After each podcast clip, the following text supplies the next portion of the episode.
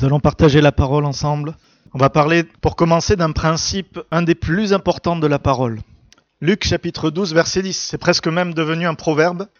Il est dit simplement ceci, « Celui qui est fidèle dans les moindres choses l'est aussi dans les grandes. Et celui qui est injuste dans les moindres choses l'est aussi dans les grandes. » Et on va dans Matthieu maintenant, chapitre vingt-cinq, verset vingt et un, pour voir que ce n'est pas quelque chose qui est donné une seule fois, mais c'est répété. Matthieu vingt-cinq, verset vingt et un, vous savez que ces derniers chapitres de Matthieu, ils parlent de la fin des temps, donc on est concerné, très concerné par ce qui est dit.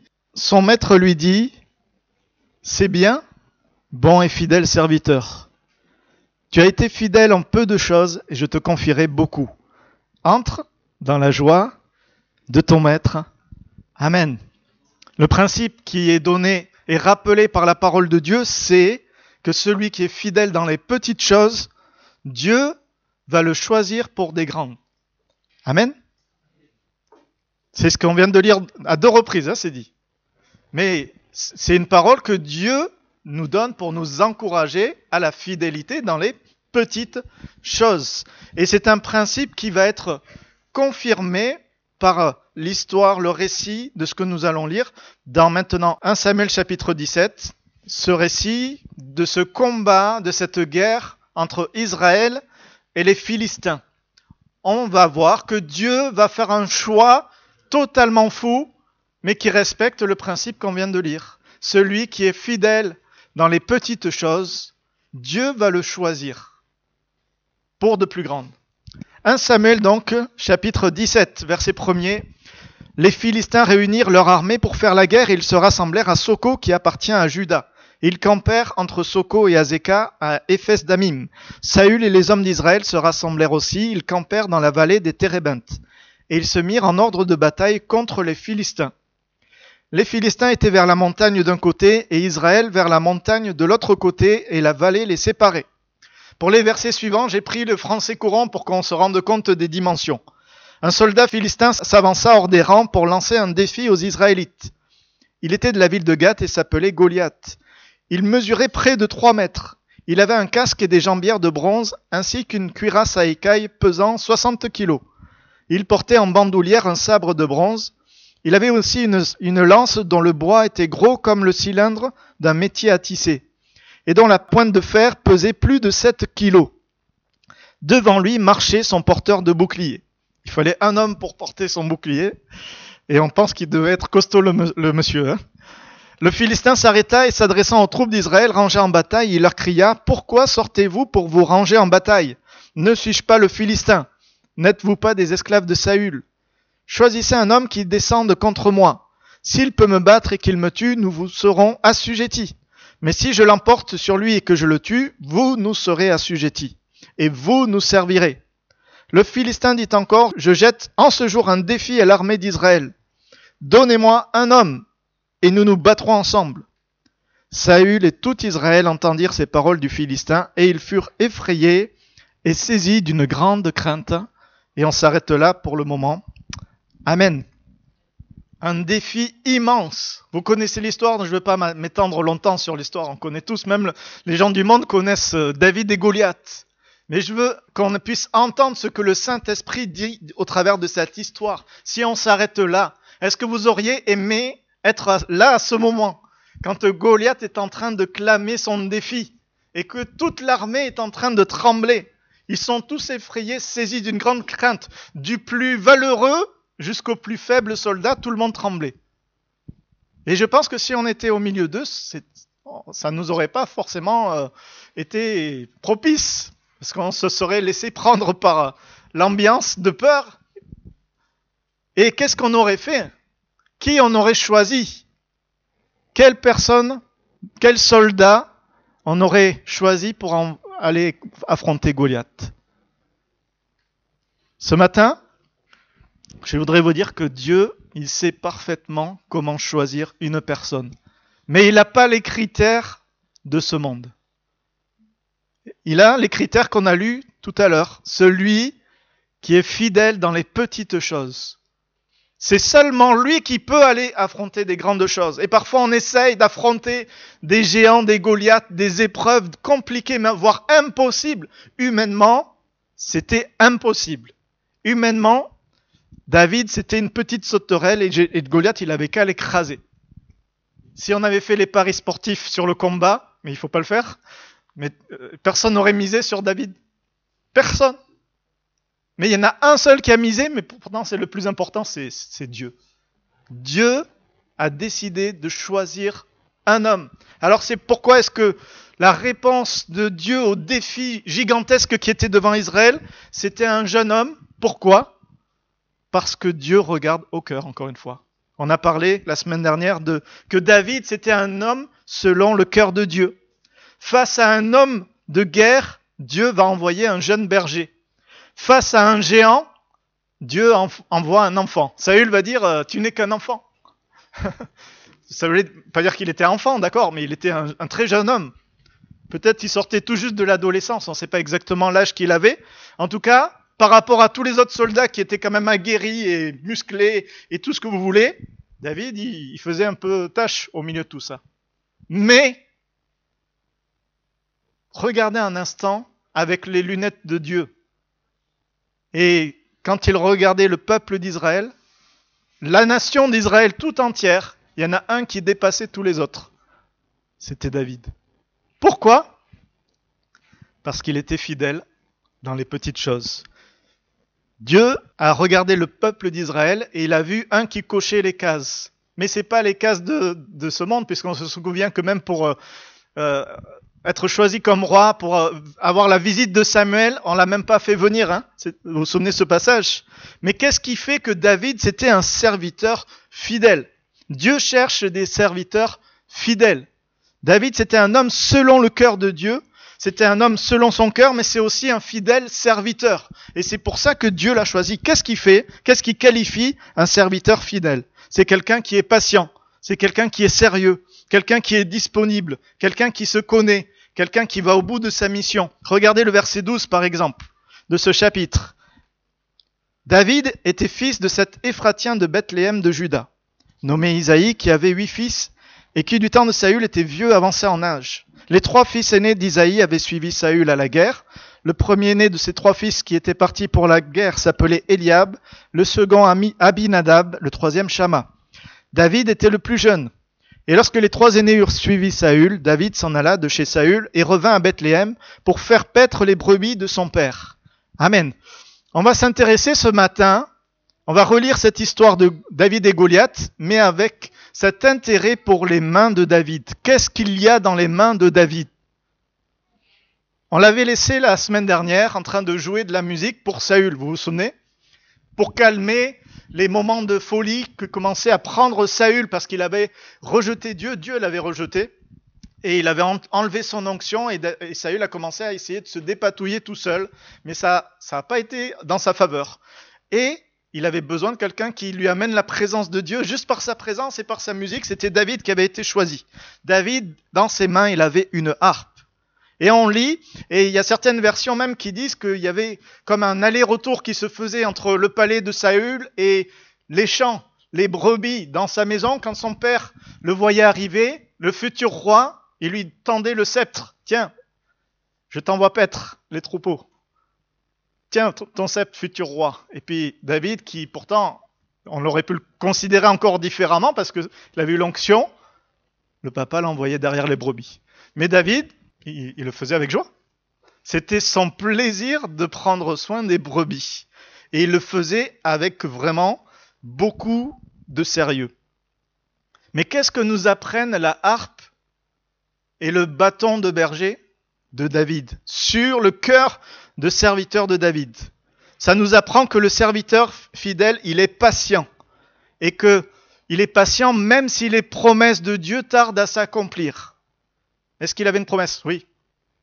Une promesse merveilleuse, incroyable, qui aurait dû amener les autres à changer même en connaissant cette promesse.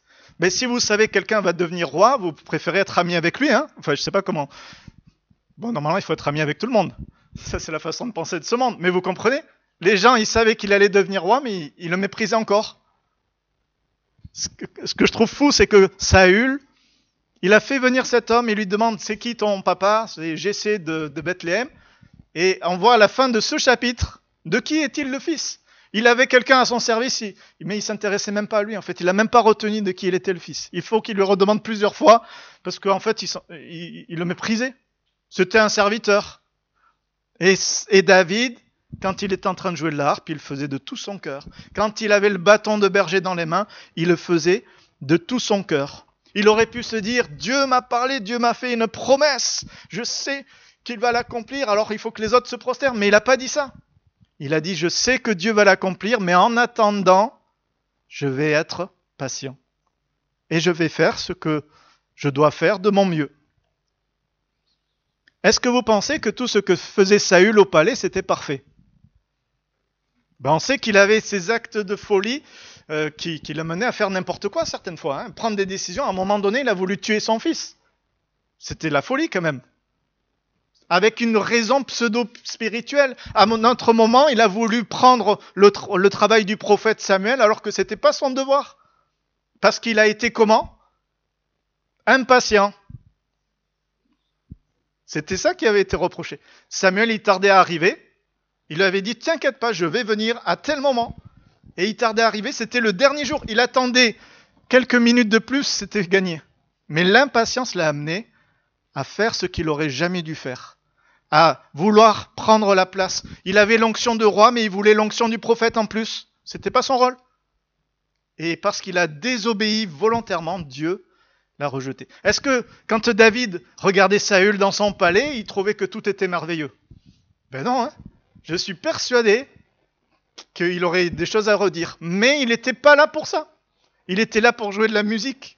Donc il a gardé tout ça dans son cœur. Je suis persuadé aussi qu'il avait un petit calepin où il écrivait. Ah, Saül il a fait ça, ça c'est bien. Si je suis roi, je vais, je vais garder cette façon de faire. Ah, il a fait ça, pris cette décision. Ça par contre c'est pas bien. Je, il faut que je réfléchisse comment je ferais si j'étais roi. Vous savez, quand on apprend face aux erreurs des autres, on apprend beaucoup de nos erreurs, mais on apprend aussi des erreurs des autres. Hein. Et la Bible dit que ces choses ont été écrites pour notre instruction, afin que nous n'imitions pas leur, leur mauvais exemple. On apprend aussi des erreurs des autres, et merci Seigneur, ça nous permet de, de progresser plus rapidement. Mais on apprend aussi de nos erreurs. Et David était dans cette préparation de cœur, ce service tellement important qu'il faisait de son mieux. Et, et quand il retournait derrière les brebis, peut-être qu'il essayait de, d'organiser les choses avec ses, ses brebis. Peut-être qu'il essayait de faire ses, son, ses conseillers, je ne sais pas, j'imagine plein de choses. En tout cas, Dieu était en train de le préparer. Dieu était en train de le préparer pour la suite. Et il n'y a des choses qui s'apprennent que dans le secret et la patience. Alors, c'est, c'est pas évident à entendre cette parole, mais c'est une vérité. Il n'y a des choses qui ne s'apprennent que dans le secret et dans la patience. C'est pour ça, parfois, on dit « Seigneur, pourquoi ? C'est si long, Seigneur, pourquoi ? Seigneur ?» Mais au, au lieu de dire ça, dis, disons, Seigneur, prépare-moi, qualifie-moi, forme-moi, exerce ma foi, que ce temps-là puisse contribuer à amener une grâce. Oui, c'est un temps difficile à passer parce qu'il faut serrer les dents parfois, parce que le contexte est difficile. Quand euh, par la suite, Saül va euh, être jaloux de David et que pendant qu'il joue de la musique, il doit éviter les, les, les lances de Saül. Ça devait pas être très agréable quand même de, de savoir que le roi voulait le tuer. Au début, on met ça sur le compte de la folie, mais par la suite, il a carrément mis une affiche euh, « Wanted », recherché. David était recherché dans tout le pays, il a dû fuir. Ça n'a pas dû être facile, alors qu'il avait toujours la même promesse. Hein. Tu vas être roi. Alléluia, le palais. Non, la caverne. Alléluia, tout le monde va m'acclamer. Non, tout le monde te poursuit pour te tuer. Mais David est resté droit et patient. Parce que c'est ça le vrai serviteur. Le serviteur fidèle, il est plein de patience. Et la question que nous devons nous poser, c'est qu'est-ce que nous avons entre les mains aujourd'hui ? Vous allez dire, j'ai pas grand-chose, j'ai que ma Bible. Mais déjà, c'est ça. Est-ce que la parole de Dieu, c'est pas une arme puissante ? C'est l'épée de l'esprit. Est-ce que nous n'avons pas peut-être des mains vides, mais qui peuvent se joindre ensemble pour la prière ? Mais c'est déjà ça, alors faisons-le. Seigneur, qu'est-ce que j'ai entre les mains ? Et en attendant peut-être des promesses que tu m'as données pour l'avenir, je veux faire ce que je peux faire aujourd'hui, mais je vais être aussi bien plus pratique. Est-ce que nous n'avons pas un volant entre les mains pour pouvoir aider des personnes? Est-ce que nous n'avons pas des, des mains qui peuvent aider quelqu'un qui manque de force? Est-ce que nous n'avons pas un téléphone qui peut a- a- envoyer un message ou appeler une personne qui est isolée? Vous comprenez? Est-ce que nous n'avons pas un outil que nous savons manier et qui peut rendre service? Qu'est-ce que j'ai entre les mains et qui va montrer au Seigneur que je suis un serviteur fidèle? Mais Seigneur, je veux. Je veux le faire. Je veux te le donner. Face à un homme de guerre et à un défi incroyable, c'est un, un simple homme qui est envoyé. Un simple jeune homme.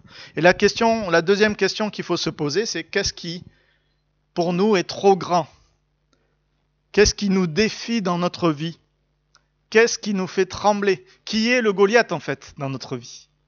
Ça peut être plein de choses. Une relation très compliquée, familiale, une maladie, une recherche d'emploi qui, qui ne fonctionne pas. Ça peut être plein de choses. Et à un moment donné, on se dit, ce n'est pas possible. Et c'est comme si tous les jours, cette pensée-là vient et nous répète, tu n'y arriveras jamais. Vas-y, viens, viens te battre avec moi, mais tu vas voir, tu n'as pas la force. Qu'est-ce qui, ce matin, est le géant dans notre vie? C'est bien d'identifier l'ennemi avant de, d'aller se battre. Mais ensuite, il faut dire, Seigneur, je veux être ce serviteur fidèle. Et regardez la suite. Verset seize. Le Philistin s'avançait matin et soir, et il se présenta pendant quarante jours. Ça veut dire qu'à un moment donné, David a été renvoyé à la maison parce qu'il y avait la guerre, et on n'avait pas besoin de lui sur le champ de bataille. Retourne derrière les brebis.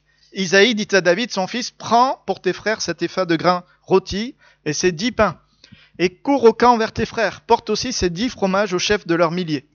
Tu verras si tes frères se portent bien, tu m'en donneras des nouvelles sûres. Ils sont avec Saül et tous les hommes d'Israël dans la vallée des Térébentes faisant la guerre aux Philistins. Et regardez comment réagit David. David se leva de bon matin. Il laissa les brebis à un gardien, prit sa charge et partit comme Isaïe le lui avait ordonné. Lorsqu'il arriva au camp, l'armée était en marche pour se ranger en bataille et pousser des cris de guerre. Israël et les Philistins se formèrent en bataille, armée contre armée. David remit les objets qu'il portait entre les mains du gardien des, ba- des bagages et courut vers les rangs de l'armée. Aussitôt arrivé, il demanda à ses frères comment ils se portaient. Amen.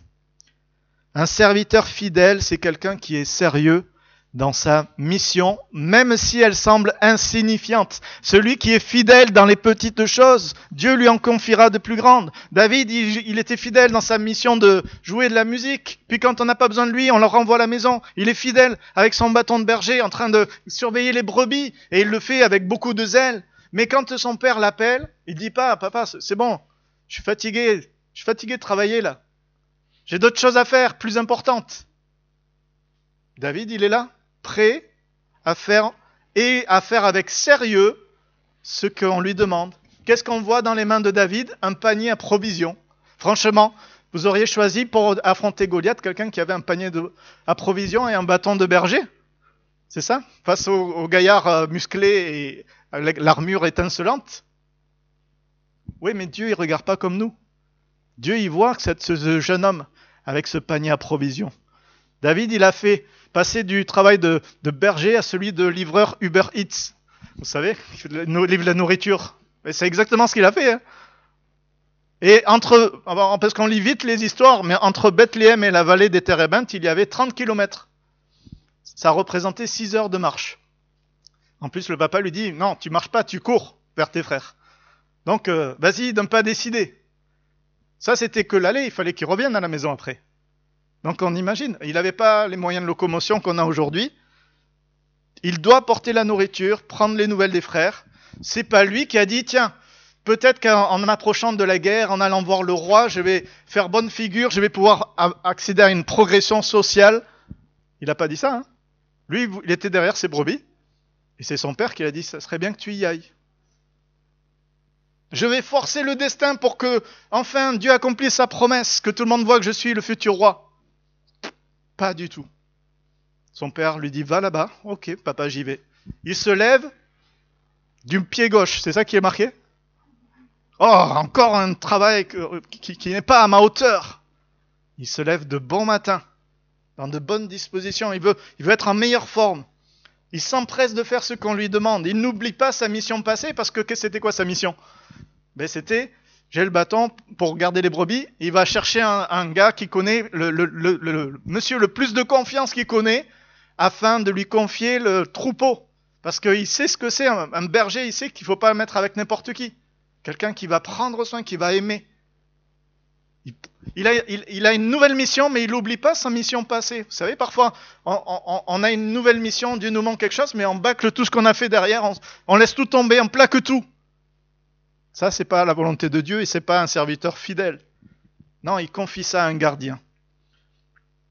Et puis, quand il arrive, enfin plutôt quand il s'en va, il prend sa charge, il est dit. Il, il confie à un gardien, il prend sa charge. Imaginez, parce qu'il y a trente kilomètres, mais en plus il y a la charge. Et puis le papa, il est, il, il est généreux, hein. dix pains, dix fromages, un épha de ceci et de cela. Voilà, il y avait de quoi porter pendant trente kilomètres. On aurait tous aimé faire ça, hein, je suis sûr. ça, ça fait du sport en tout cas. Bon, lui, vous allez me dire, il était jeune. Mais il l'a fait de bon cœur, parce que, parce que il voulait être ce serviteur sérieux dans sa mission. Regardez le verset vingt-trois maintenant.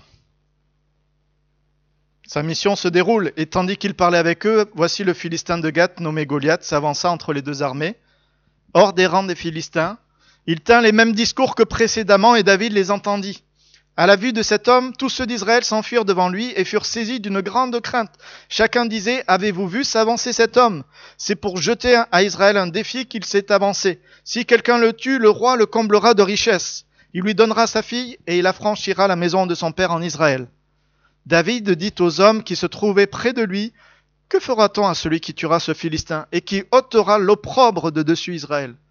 Qui est donc ce Philistin, cet incirconcis, pour insulter l'armée du Dieu vivant ? » Le peuple, répétant les mêmes choses, lui dit « C'est ainsi que l'on fera à celui qui le tuera. » Amen. Qu'est-ce que David a entre les mains maintenant ?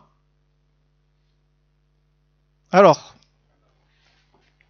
il lui reste plus que son bâton. Mais l'autre main, elle est vide.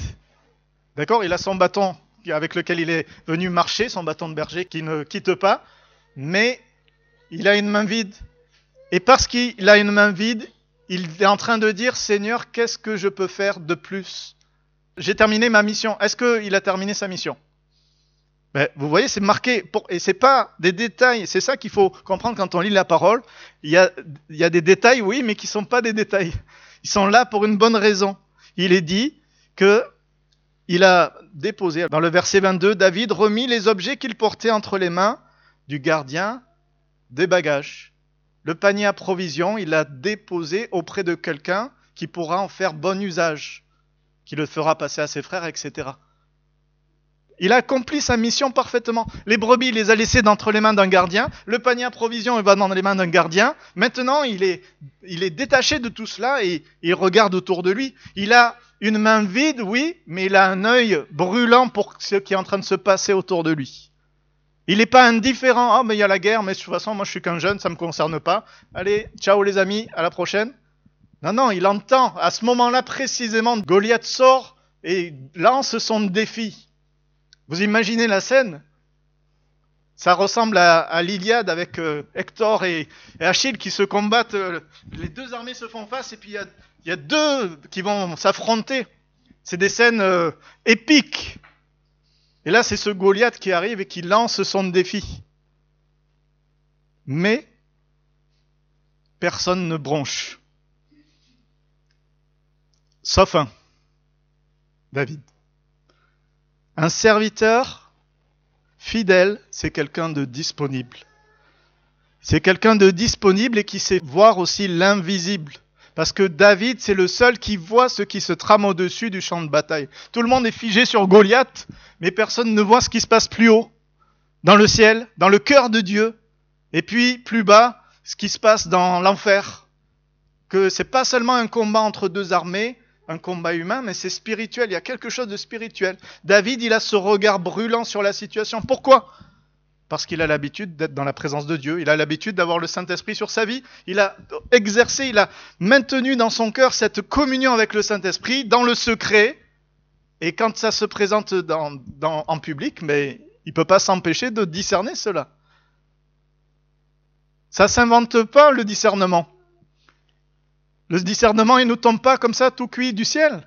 Ça se travaille, ça se recherche, ça s'entretient dans la présence de Dieu, à genoux devant la parole de Dieu et devant le Seigneur en disant « Seigneur, parle-moi, remplis-moi de ton Saint-Esprit, ouvre les yeux de mon cœur, enlève cet aveuglement spirituel qu'il y a sur, mon, sur ma vie pour que je puisse discerner quels sont tes plans. » Ça ne s'invente pas, ça se recherche. Et David est ce serviteur fidèle parce qu'il recherche la volonté de Dieu et le discernement auprès du Seigneur. Tout le monde a un problème de vision dans ce passage, sauf David. Quand euh, les gens, il est dit à la vue de Goliath, au verset vingt-quatre, c'est à la vue de Goliath, tout le monde s'enfuit et puis il tremble de peur. Mais il y en a un qui s'avance, lui, qui dit, mais qu'est-ce qui se passe ? euh, Qu'est-ce qu'on va faire ? Qu'est-ce qui est promis à celui qui va tuer le Philistin ? Tous voient un homme, d'ailleurs. Cet homme, celui qui va tuer cet homme, en parlant de Goliath. Mais sous-entendu, cet homme immense et invincible. David, lui, ne voit pas juste un homme, il voit un Philistin incirconcis, c'est-à-dire un ennemi du peuple saint. La circoncision, c'était pour marquer le fait qu'on appartient au peuple saint. Et lui, c'en est pas. Et en plus, il se moque. Tout le monde parle de tuer juste le Philistin, donc de, d'enlever le problème de manière physique. David, lui, il parle d'ôter la honte sur Israël. Tout le monde parle de, d'un défi qui est lancé sur Israël. David, lui, parle d'une insulte à l'armée du Dieu vivant. C'est-à-dire qu'il voit qu'il y a Israël, oui, mais il y a Dieu qui est le, la cible de l'insulte. Vous savez, quand on réalise que le combat, il n'est pas humain, ben, ça change beaucoup de choses dans notre façon de réagir. Si on regarde que les choses humaines, ben, on, on vite, on capitule et on, on tremble. Mais quand on regarde le, les choses du point de vue de Dieu, l'angle de vue est totalement différent. Et on est capable de voir ce que Dieu est capable de faire lui. Le peuple regarde avec les yeux humains, mais David regarde avec les yeux de la foi. Pourquoi ? Parce qu'il est un serviteur fidèle, dans les petites choses. Le peuple regarde les choses sans Dieu, et toute l'armée, tout le monde, il n'y a personne qui est en train de parler de Dieu là. C'est, c'est pourtant le peuple saint, le peuple d'Israël. En plus, Israël, celui qui combat avec Dieu. Je veux dire, juste le nom d'Israël, ça ferait réfléchir. Mais là, non, non, tout le monde considère, c'est un combat, c'est dur, on ne va pas y arriver, personne n'est capable d'affronter Goliath. Et David, lui, dit, mais attendez, il y a, y a, y a Dieu dans l'histoire. L'Éternel, il est là. L'Éternel, il entend cette insulte qui est faite. Nous, on n'est pas juste un peuple comme ça qui passe, on est le peuple saint. Et si Dieu est avec nous, c'est pas lui qui l'a dit, mais on, on pourrait le... Qui sera contre nous ? C'est exactement sa façon de penser. Regardez même son frère, son grand frère, il a des problèmes de vue. Il faudrait acheter tous des lunettes, hein ? Mais les lunettes spirituelles, c'est dur à trouver. C'est que dans la présence de Dieu. Eliab, au verset vingt-huit, Eliab, son frère aîné, qu'il avait entendu parler à ses hommes, fut enflammé de colère contre David. Et il dit, « Pourquoi es-tu descendu et à qui as-tu laissé ce peu de brebis dans le désert ? Je connais ton orgueil et la malice de ton cœur. C'est pour voir la bataille que tu es descendu. » Ouh, quel discernement ! Alléluia ! Oh là là, plutôt ça fait pitié. Parce qu'on voit quelqu'un. En plus, imaginez ce qui se passe après la bataille. Quand David va venir le voir, parce qu'ils vont se retrouver, c'est la famille, c'est le frère. Il, il, il s'est enflammé de colère. Il ne sait pas que David, c'est la solution que Dieu a choisie depuis longtemps pour régler le problème. Et lui, à la solution que Dieu a choisie, il est en train de, de l'écraser, de la mépriser. Mais ce, que, ce qui est remarquable et ce qui montre le cœur de serviteur de David, c'est qu'il ne se laisse pas arrêter. Il aurait pu expliquer pourquoi. Tout ce que le dit le frère, c'est faux. Est-ce qu'il avait des, des arguments ? Vous avez regardé ce qu'il dit le frère ? À qui as-tu laissé ce peu de brebis ? Oh, c'est sûr, t'es parti, t'as, t'as, t'as pris le premier qui venait. Vous pensez que David, il a pris le premier qui venait ? Non, non. Il a laissé à un gardien quelqu'un de sérieux, un berger sérieux.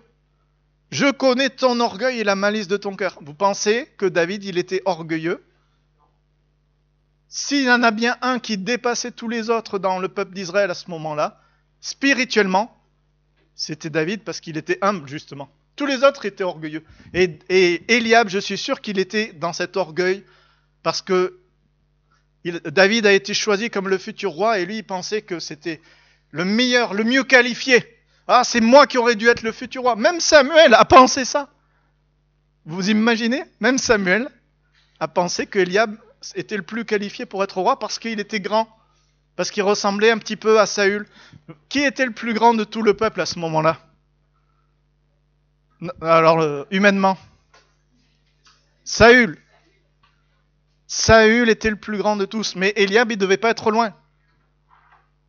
Et, et le seul qui réagit, c'est le, c'est le plus petit, le gringalet, blondinet, avec le visage d'ange, qui dit « Mais c'est pas possible, il faut pas laisser les choses traîner, là, il y a quelqu'un qui doit réagir. Personne ne branche, même le frère dit « Oh, je connais ton orgueil !» Oui, mais bah, alors montre-moi l'exemple. Il aurait pu dire « Toi qui es si puissant, vas-y !» Mais David, il ne rentre pas dans ce jeu de, d'affronter, de se justifier. Il dit juste « Mais est-ce que j'ai pas le droit de parler, de poser des questions ?» Et regardez le verset vingt-neuf, il se détourne, le verset trente, il se détourna de lui pour la, s'adresser à un autre, fit les mêmes questions. Il ne se laisse pas décourager par les circonstances. Et au verset trente et un, lorsqu'on eut entendu les paroles prononcées par David, on les répéta devant Saül, qui le fit chercher. David dit à Saül que personne, que personne ne se décourage à cause de ce Philistin. Ton serviteur ira se battre avec lui. Qu'est-ce qu'il vient d'entendre, David ? Vas-y David, tu, tu es le plus fort, tu peux, y aller, tu peux gagner. On l'a encouragé, la foule a applaudi le héros. Non, non, qu'est-ce que tu fais là? C'est un, Tu es un orgueilleux, tu négliges ta mission précédente et tu viens te promener. Mais David, il dit, non, non, que personne ne se décourage. Ça veut dire que lui, déjà, c'était une question qui était réglée. Il ne se découragerait pas malgré les paroles de son frère qui l'ont pas beaucoup exhorté. Vous auriez aimé qu'on vous donne ces paroles? Ça vous aurait fait plaisir? Non, ça nous aurait touché. Mais il n'a pas laissé la blessure perdurer, puisqu'il a dit « Moi, je ne suis pas là pour rester dans ma blessure. Je veux laisser le Seigneur m'encourager. Je suis là pour voir ce qui est important aux yeux de Dieu. » Et même, le roi va lui dire cette parole. Le roi, quand même.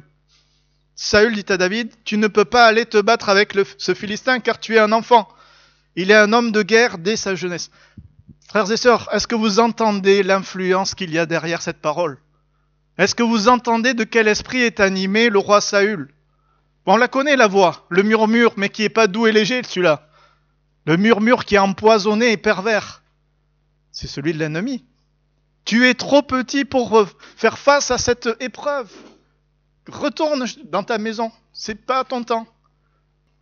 Je, je frémis juste à la pensée de me dire que Saül est animé par euh, des paroles qui sont totalement charnelles, inspirées de l'enfer.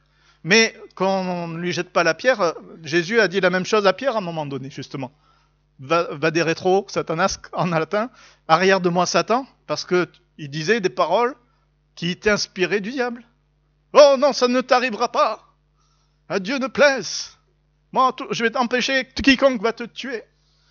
Non, non, non. Le plan de Dieu, c'est la croix. Le plan de Dieu, c'est la mort du Fils et la résurrection pour que le péché soit jugé et que nous puissions être pardonnés. Mais David ne se laisse pas encore une fois influencer. Et regardons pourquoi. Tout ça, ça nous explique pourquoi Dieu a choisi David. Il ne laisse pas des paroles où on est méprisé, des paroles où on, est, on essaye de nous décourager, on essaye de nous montrer qu'on est trop petit. Il dit, il dit autre chose. J'ai vécu dans le secret des expériences qui m'ont montré que Dieu était fidèle. J'ai été fidèle dans les petites choses, dans le secret. Un lion et un ours, c'est des petites choses pour David, d'accord ? Mais, mais c'était un bon, une bonne préparation. Je pense qu'il y a eu des cases qu'il n'a pas expliquées. Peut-être qu'il y a eu au début un chien ou un, un, quelque chose. Il a pro- progressivement. Mais vous savez, il est question dans les juges de certaines qui étaient avec la fronde capables de toucher un cheveu qui était à une certaine distance. Il y avait une vraie excellence dans la manipulation de la fronde, dans, dans le secteur de Benjamin euh, et Bethléem. C'était Juda et Benjamin, c'est, c'est les deux tribus qui étaient côte à côte. Hein. En tout cas, David, il s'était entraîné à la fronde Et il avait eu l'occasion de le faire contre des ennemis qui commençaient à, à impressionner. Même si le lion en question, c'est pas le même lion que, qu'il y a en Afrique, mais ça reste un lion. L'ours, c'est la même chose. David, par la puissance du Saint-Esprit et l'onction de Dieu sur sa vie, il a voulu protéger le, le troupeau. Imaginez le sérieux avec lequel il faisait les choses quand même. Il garde un troupeau, il est méprisé de loin de sa famille, c'est le seul de la famille à faire ça. Et quand il y a une brebis qui est prise, une de perdue, dix de retrouvée, c'est pas grave. Il y a une autre qui, a, qui va mettre bas bientôt, donc ça va compenser. C'est ça qu'il dit ? Non, il y en a une. Mais pour une, je me précipite sur l'animal sauvage et je fais tout pour arracher la brebis de sa gueule. Voilà l'état d'esprit de David. Est-ce que c'est pas quelqu'un de fidèle dans les petites choses ? Et est-ce que ce n'est pas ce que Dieu recherche ? David, regarde ce Goliath, c'est un géant. Toi, tu n'es qu'un enfant. Tu es un... Lui, il a travaillé à la guerre, tout ça, hein, depuis sa jeunesse. Toi, on ne sait pas trop où c'est que tu étais, on ne te connaît même pas. Mais Dieu a vu le cœur de cet homme. Dieu a vu les expériences passées qui lui ont donné ce courage. Eh, frères et sœurs, n'essayons pas de, ge... de, de battre des géants sans avoir vécu quoi que ce soit dans le secret. Hein, parce que ça, ça s'appelle la folie. Pourquoi David a eu le courage ? Parce qu'il a vécu des choses avec Dieu avant. On ne devient pas un héros du jour au lendemain, c'est quelque chose qui se travaille. Un héros de la foi, je parle bien sûr, dans le secret, encore une fois, devant le Seigneur dans sa présence.